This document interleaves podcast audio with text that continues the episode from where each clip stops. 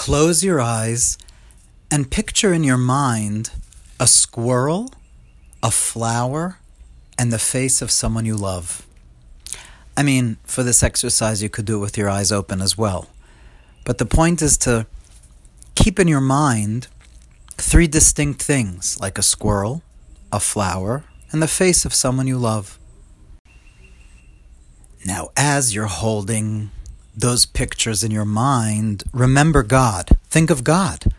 Think of Hashem. However you think of Hashem when you say Baruch Atah, when you talk to God in the second person and say, Blessed are you, think of Hashem as you're picturing in your mind the squirrel, the flower, and the face of the person you love. So Hashem is somehow encompassing your mind and the pictures in your mind or if you're actually with eyes open, looking at a squirrel and the flower and the face of someone that you love, you're also believing Hashem is surrounding you somehow, right? You Hashem is everywhere, and you and the squirrel and the flower and the face of the person you love, you're within Hashem. Now, whether you're actually looking at the squirrel, the flower, and the face, or you're picturing it and you're thinking of Hashem, what's the relationship of Hashem to those three pictures, those three things. So obviously you believe Hashem created them, but you've learned Hasidus enough to know that Hashem is creating them. That which already is found from the sages. We say it every day in davening. That you don't need Hasidus for. That already is in davening. Hashem is creating them now.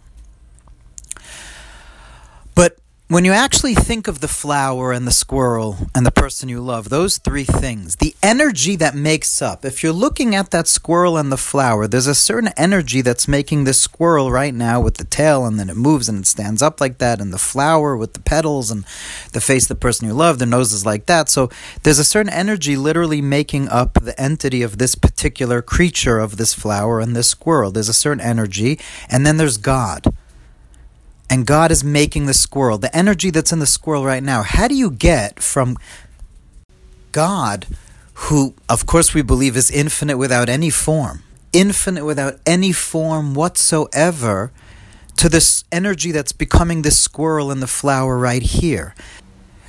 At Mount Sinai, we saw how that happens. At Mount Sinai, we saw that the energy in every blade of grass is one with God's infinite being. At Sinai, as Rashi says, saladas milvade, we were shown einon milvade. At Sinai, God, as Rashi brings there, opened up the heavens, and we saw that He's the all, that the energy of the black holes and the energy of every molecule are within the infinite energy of God. Of course, God is not energy. Energy is also a created thing. God is beyond energy or light or any particular form, but we saw at Sinai how everything was within that infinity of God.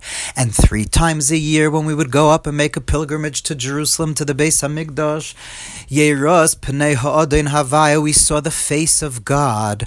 We saw the face of God, meaning we had an encounter eye to eye, face to face with God, like the Gemara says in Chagigah in the beginning.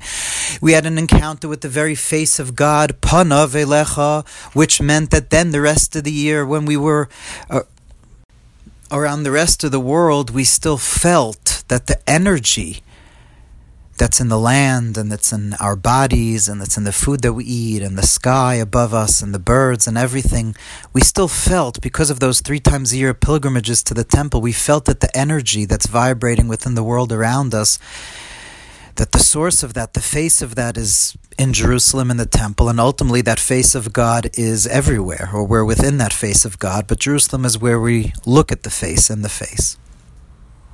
But then there was destruction of the temple.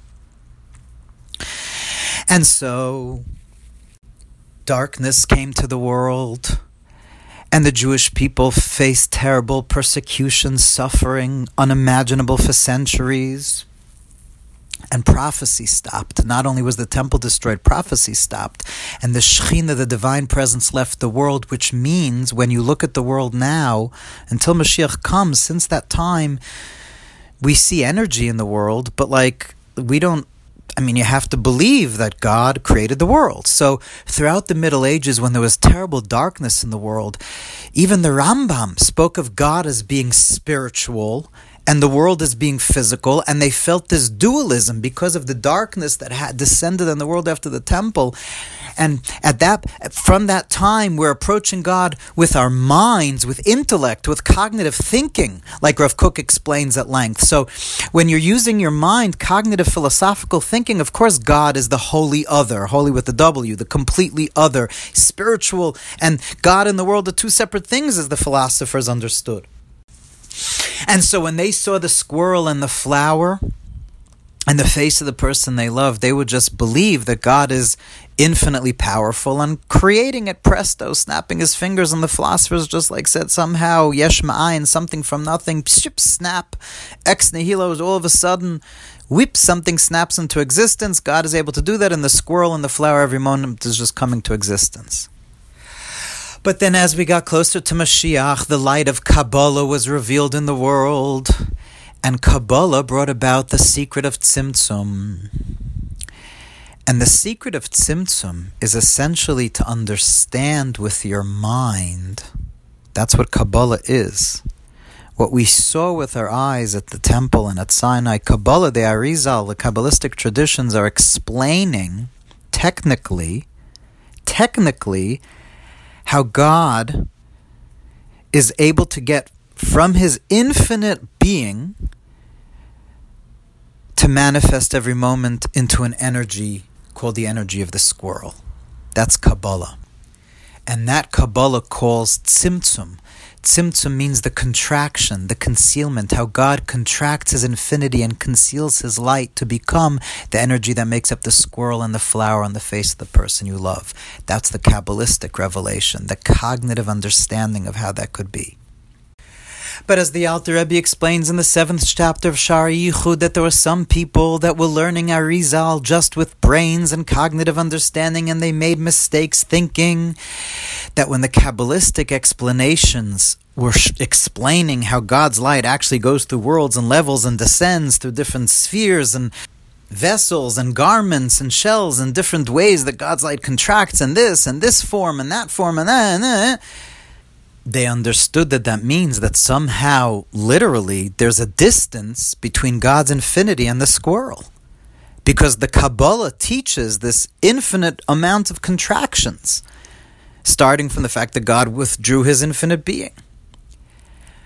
But the Baal Shem Tov came to the world and his students this time, right before Mashiach comes, up to this moment now, the light of Chassidus is shining more and more in the world, and what the Baal Shem Tov revealed, the ultimate secret of Mashiach, that we're going to see again when Mashiach comes. We're going to see with our eyes, but now the Baal Shem Tov showed that we could tap into it with our emuna, with our faith, with the eyes of our soul. Our body's eyes can't see, yeah, with the uh, but the eyes of our soul can see.